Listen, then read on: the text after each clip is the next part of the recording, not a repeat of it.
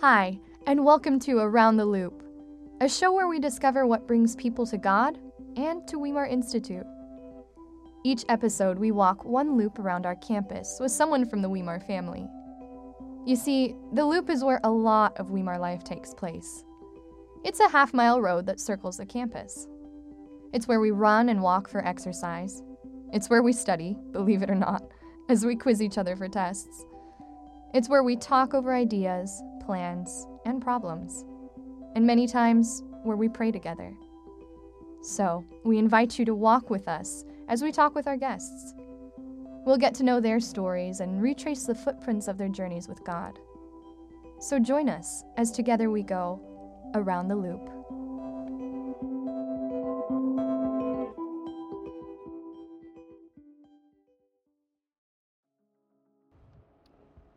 All right, good morning, Narlin. How are you this morning? Morning, Brian. I'm doing pretty good. How about Good. yourself? I'm doing well. So let's start by having you introduce yourself to us. Tell us about your background. All right. So uh, my name is Narlin Edwards, and um, where do I start? Start from the beginning if you want. Well, let me let me start with my Christian background. So in 1996, I um, was in college, Mhm. and um, pretty much had no interest in God, no interest in Christianity. Mm. In fact, I was kind of happy to be getting out of my parents' home, Mhm. um, or their rules rather. Mm. and uh, finally felt my freedom. You know, every Sunday we would go to church. Mhm. Uh, by force, it was a rule in our house that everyone had to go to church. But uh, Mhm. you know, it's like a Catholic background. I found it to be boring. Mhm. Hated every aspect of it. So finally, I got to age 17, started college, Mhm. and said, you know, finally, I'm no no longer under their strict rules because I could use college as a cop out. You know, to say I'm Mhm. too busy. Um, but God knew at that time that I needed to be drawn.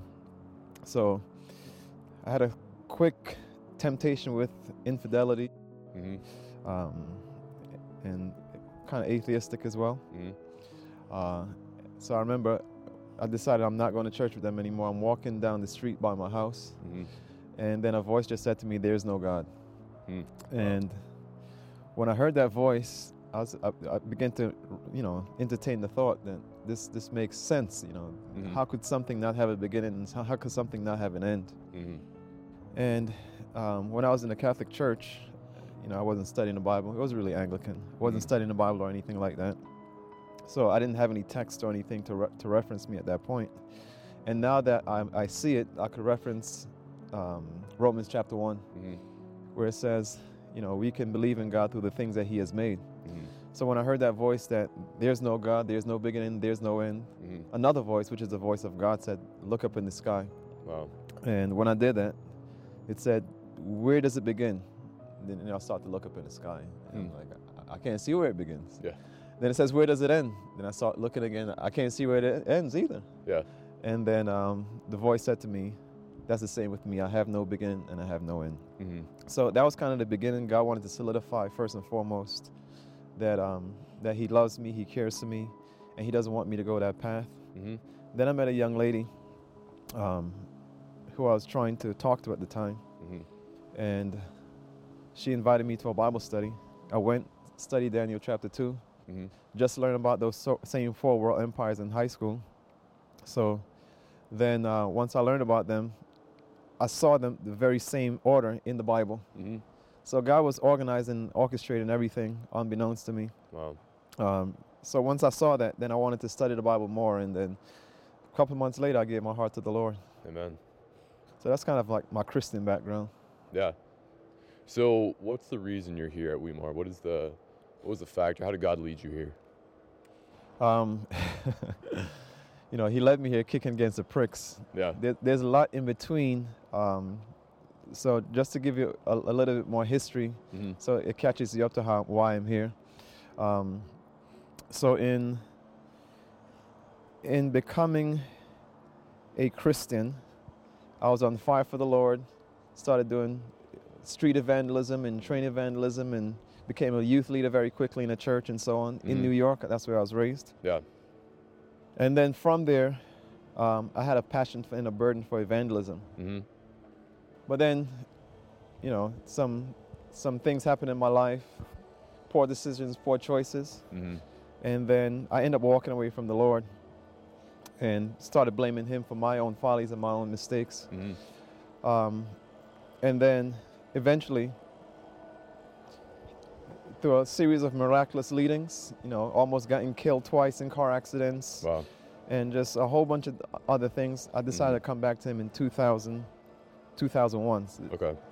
No, I left in 2001 and came back in 2008.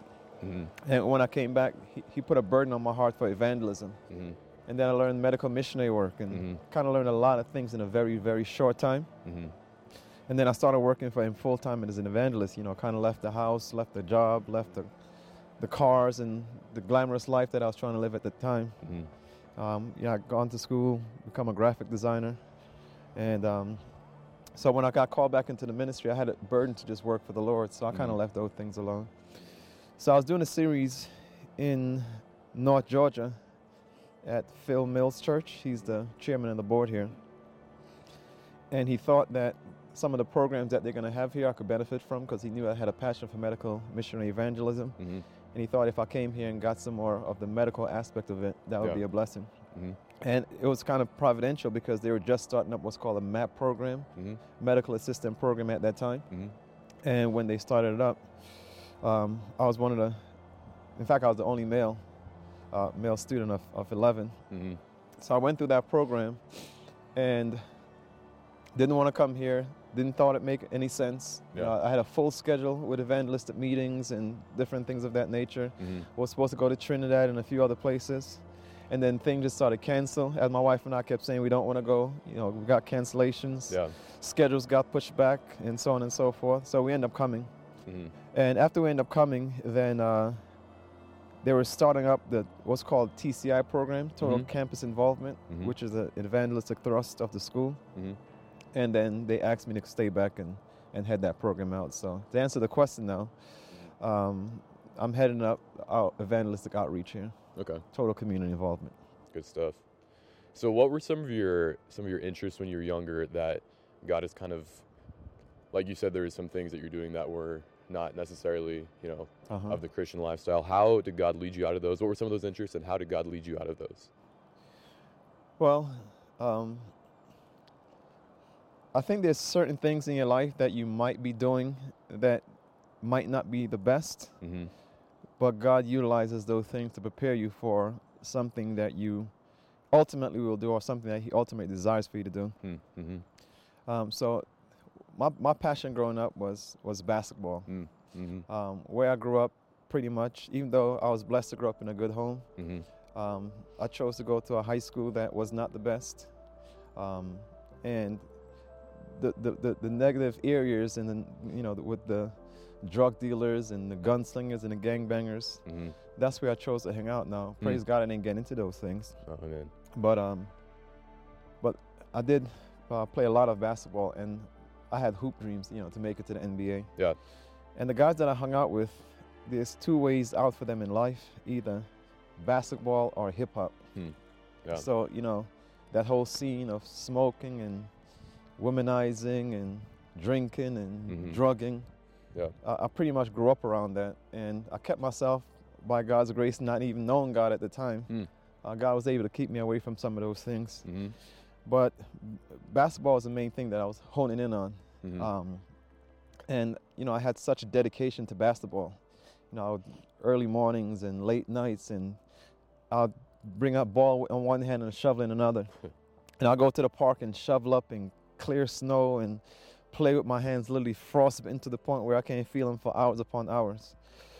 So when I came into the church, you know, I said, Lord, if you could give me that same dedication for you that I have for basketball, hmm then I could be a powerful tool in your hands. hmm And um, you know, I've, I've always stuck to that principle. There's there was no limit, and there's no excuses that I made when it came to playing basketball. So Mhm. when it came to the Lord, Hmm. I always think back on those things. And anytime I feel like I don't want to do something for God, or I feel like I can't put in time for God, I, I always remember how much time I put in for basketball and the Hmm. varying circumstances that I that I, I, I, you know went out in inclement weather and different things of that nature, and still Yeah. got it in. So I try to apply that principle hmm when it comes to my devotional life, when it comes to ministry, when it comes to preaching and teaching and so on. hmm Gotcha. So you know, there's I know there's a lot of young guys um, that are really into basketball or, or sports in general. You know, we, Mhm. it's it's easy to idolize these guys. You know, Michael Jordan, Kobe Bryant. You know, maybe football. Um, what would you say to someone like that that is struggling, especially with that? Yeah, I grew up in a time of Michael Jordan. Mm-hmm. You know, those I want to be like Mike commercials Yep. and so on and so forth. And um, sometimes we forget that these are real persons with real lives. Mm-hmm. And if you study most of their lives, you find that it's not people that we really want to idolize. Mm-hmm.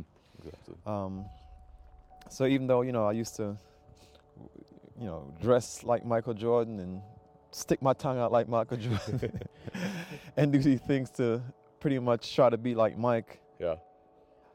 then I saw pictures with him smoking, and then heard about him gambling, and then he got divorces and different things of that nature. Mm-hmm. So as I became a Christian, I'm like, you know, I don't want to be like Mike. Maybe I want to be like, you know, the true Mike, Michael. Yeah. The archangel, you know, Mhm. Christ.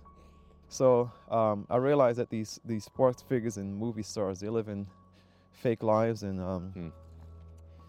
and uh, a lot of them are living a lot of im- immorally. Mhm. So those are not people personally for us as young people or Mhm. older people to try to imitate or idolize. Mm-hmm. And Christ is our only example, you know, and He's left us a perfect one. Hmm. And uh, I would encourage young people to make Him their example. Yes. So, what are some of the what are some of the like the guiding principles that you or that God has kind of developed in you? You know, one, I kind of mentioned one of them: consistency. Mm-hmm. Going again, be willing to go against the grain. Mm-hmm. You know, when I took the journey to my Christian walk, you know, it, it was a lonesome journey Mm-hmm. because none of my other family members or close friends could understand, you know, the phase that I was going through. Mm-hmm. And it's kind of weird because, you know, people that are not Christians all all of a sudden become your Christian counselors. Yeah. when you make a decision to become Christianity, Yeah. uh, to become a Christian. Um, so a lot of people, including my family members, were discouraging me from, you know, the, the faith that that I'm following now, which is Adventism, Seventh Day Mhm. Adventist. Mm-hmm. Um, and uh, it was kind of difficult. Mm-hmm. Um, you know, I'm in the house and it's just myself. You know, I changed diet and changed a lot of principles. I'm not doing certain things anymore. And Mm-hmm. you know, you hear the TV. You know, you're still in your parents' house. You hear the movies and you hear the music that you used to listen to. Mm-hmm. But the main thing is consistency, a willingness to go against the grain. And you ask one of the things that I counsel young people to, uh, and that's that's one of the main things. You- You're gonna come in contact, even on Christian campuses and even in church, with people Mm-hmm. that are steering you the wrong way. Mm, yeah. And if we're not willing to say, you know what, I'm going to follow the Bible, I'm going to follow God, no matter what everyone else is doing, um, kind of like the the Hebrew boys in Daniel, Mm-hmm. you know, then we're not going to find success in our Christian walk. So one Mm. of the guiding principles is to really be consistent in your Christian walk Mm-hmm. Gotcha. So with the Bible, of course. yeah. So where do you think God is leading you next? Do you see it here, or you're just kind of gonna wait, see where He has for you? Um, I do quite a bit. Mm-hmm. So, so there's a ministry that I'm in charge of in Kentucky. Mm-hmm. and um, it's focusing on young people right now. Most of our students are young men that came straight out of New York City. Mm-hmm. A lot of them were on the streets and in prison, and was a part of the things that I mentioned, you know, drug dealing and gang banging and gunslinging. Mm-hmm. And the Lord just kind of transformed their hearts. Mm-hmm. So I'm the director of that ministry in Kentucky. So I have that. My wife also came out with a new product for a food factory. Mm-hmm. It's called New Breed Burger. So I'm kind of heading that up as well. Mm-hmm. I still have a church that I work with in Atlanta. Um, and of course, I'm here. So I'm, I'm stretched out pretty thin. Yeah. So it's kind of hard to say, but I know I cannot continue to be in charge of four things Hmm. all at Yeah. once, stretching myself a little bit thin. Mm-hmm. So um, I'm definitely blessed to be here. And um, I know that the Lord led me here. Mm-hmm. Whether I'm going to be here permanently, Mm-hmm. that's still to be seen. I've been kind of taking it one semester at a time and just continuing praying and asking God Mm-hmm. to help me to, you know, to, to strike the balance and what are the main things that I need to focus on Yeah. uh, for my life and for my family and I. Yeah. So, so God has definitely given you a purpose in life. What would you say to someone? I know it's, it's, it's hard for a lot of young people, especially, to kind of figure out what God's purpose for them in their life is. What, what kind of advice would you give to someone like that? You know, um, I'll share the generic way and then I'll share the application of it. Okay. So, there are three ways that God leads us He leads us through His Word, Mm-hmm. He leads us through the unction of the Spirit, Mm-hmm. and He leads us through His providences. Mm-hmm. So the main thing is, as you stand in God's words and your desire is some to do God's will, then you'll kind of see that as you're doing these things, God would direct and redirect things accordingly. Mm-hmm. And a perfect example of that is when I was being led here. Just just to give a perfect example, Mm-hmm. I didn't want to come, Yeah. but I couldn't find anything in the Word against it. You know, Weimar is a biblical school, Mm-hmm. believes in biblical principles, has a lot of the core values that I have. Mm-hmm. So there was nothing against coming to Weimar from a biblical principle. So the first thing is, if God is leading me, it can't be out of harmony with His Word. Mm-hmm. So that's one. And then, even though I didn't want to come, the Holy Spirit kept bringing it back before me and kept bringing it back to me, Mm-hmm. to the point where, morning, to the point where it was uh, my personal conviction Mm-hmm. and then his providences, you know, he had to provide financially and he had to open up the ways for us to come here and so on and so forth. Yeah. So you can see, in, even me coming to Weimar, you could see that those three principles were there. Mm-hmm. The Word of God was there, the unction of the Spirit was there, Mm-hmm. and God's providences. So I would just counsel the young men and young women, you know, stay in the Word of God, continue to have God as your guide, Mm-hmm. ask Him to lead you and guide you in, in your life, and He'll direct your paths. And Mm. and as you follow Him step by step, He might not open up the full path or full plan before you, Mm-hmm. but as you follow Him day by day, then it will be easier to follow Him week by week, Mm-hmm. then easier to follow Him month by month, and then Mhm. eventually, you know, the path that He has for you will be fully outlined. Amen. Yeah. So tell us a little about how you got involved with uh, TCI, Total Community Involvement. What was the what was the driving force behind that? I have a passion in the, for, for evangelism, Mm-hmm. And for many years I've been searching to get this done. I, you know, I've read about company evangelism for many years, Mm-hmm. and I've done some of it on a smaller scale. Mm-hmm. So hearing that you have roughly about 200 people with the college and the academy Mm-hmm. at your disposal to go and do services in the community, Mm-hmm. uh, just to let people know what it is, is every Wednesday our college goes out and we just go and find out where help is needed in the community and we just help where help is needed. Yeah. So just to find out that you're going to have 200 people Hmm. to go out and do evangelism, Yeah. you know, that's something that was difficult to refuse. So Yeah. uh, it was very short notice. Mm-hmm. A lot of things that had to be changed for me to make a permanent decision to come here. Yeah. But by God's grace, it worked out, and I'm happy we're here. And we've seen the fruits of it. Yeah. So many people in the community lives have been changed. Exactly. So I'm thankful that I discerned the voice of God because if I hadn't done that initially, then I wouldn't have been a part of the total community involvement. All right. Well, Narlin, thank you so much for your time. No problem. My name is Brian, and this is Narlin, and this has been Around the Loop.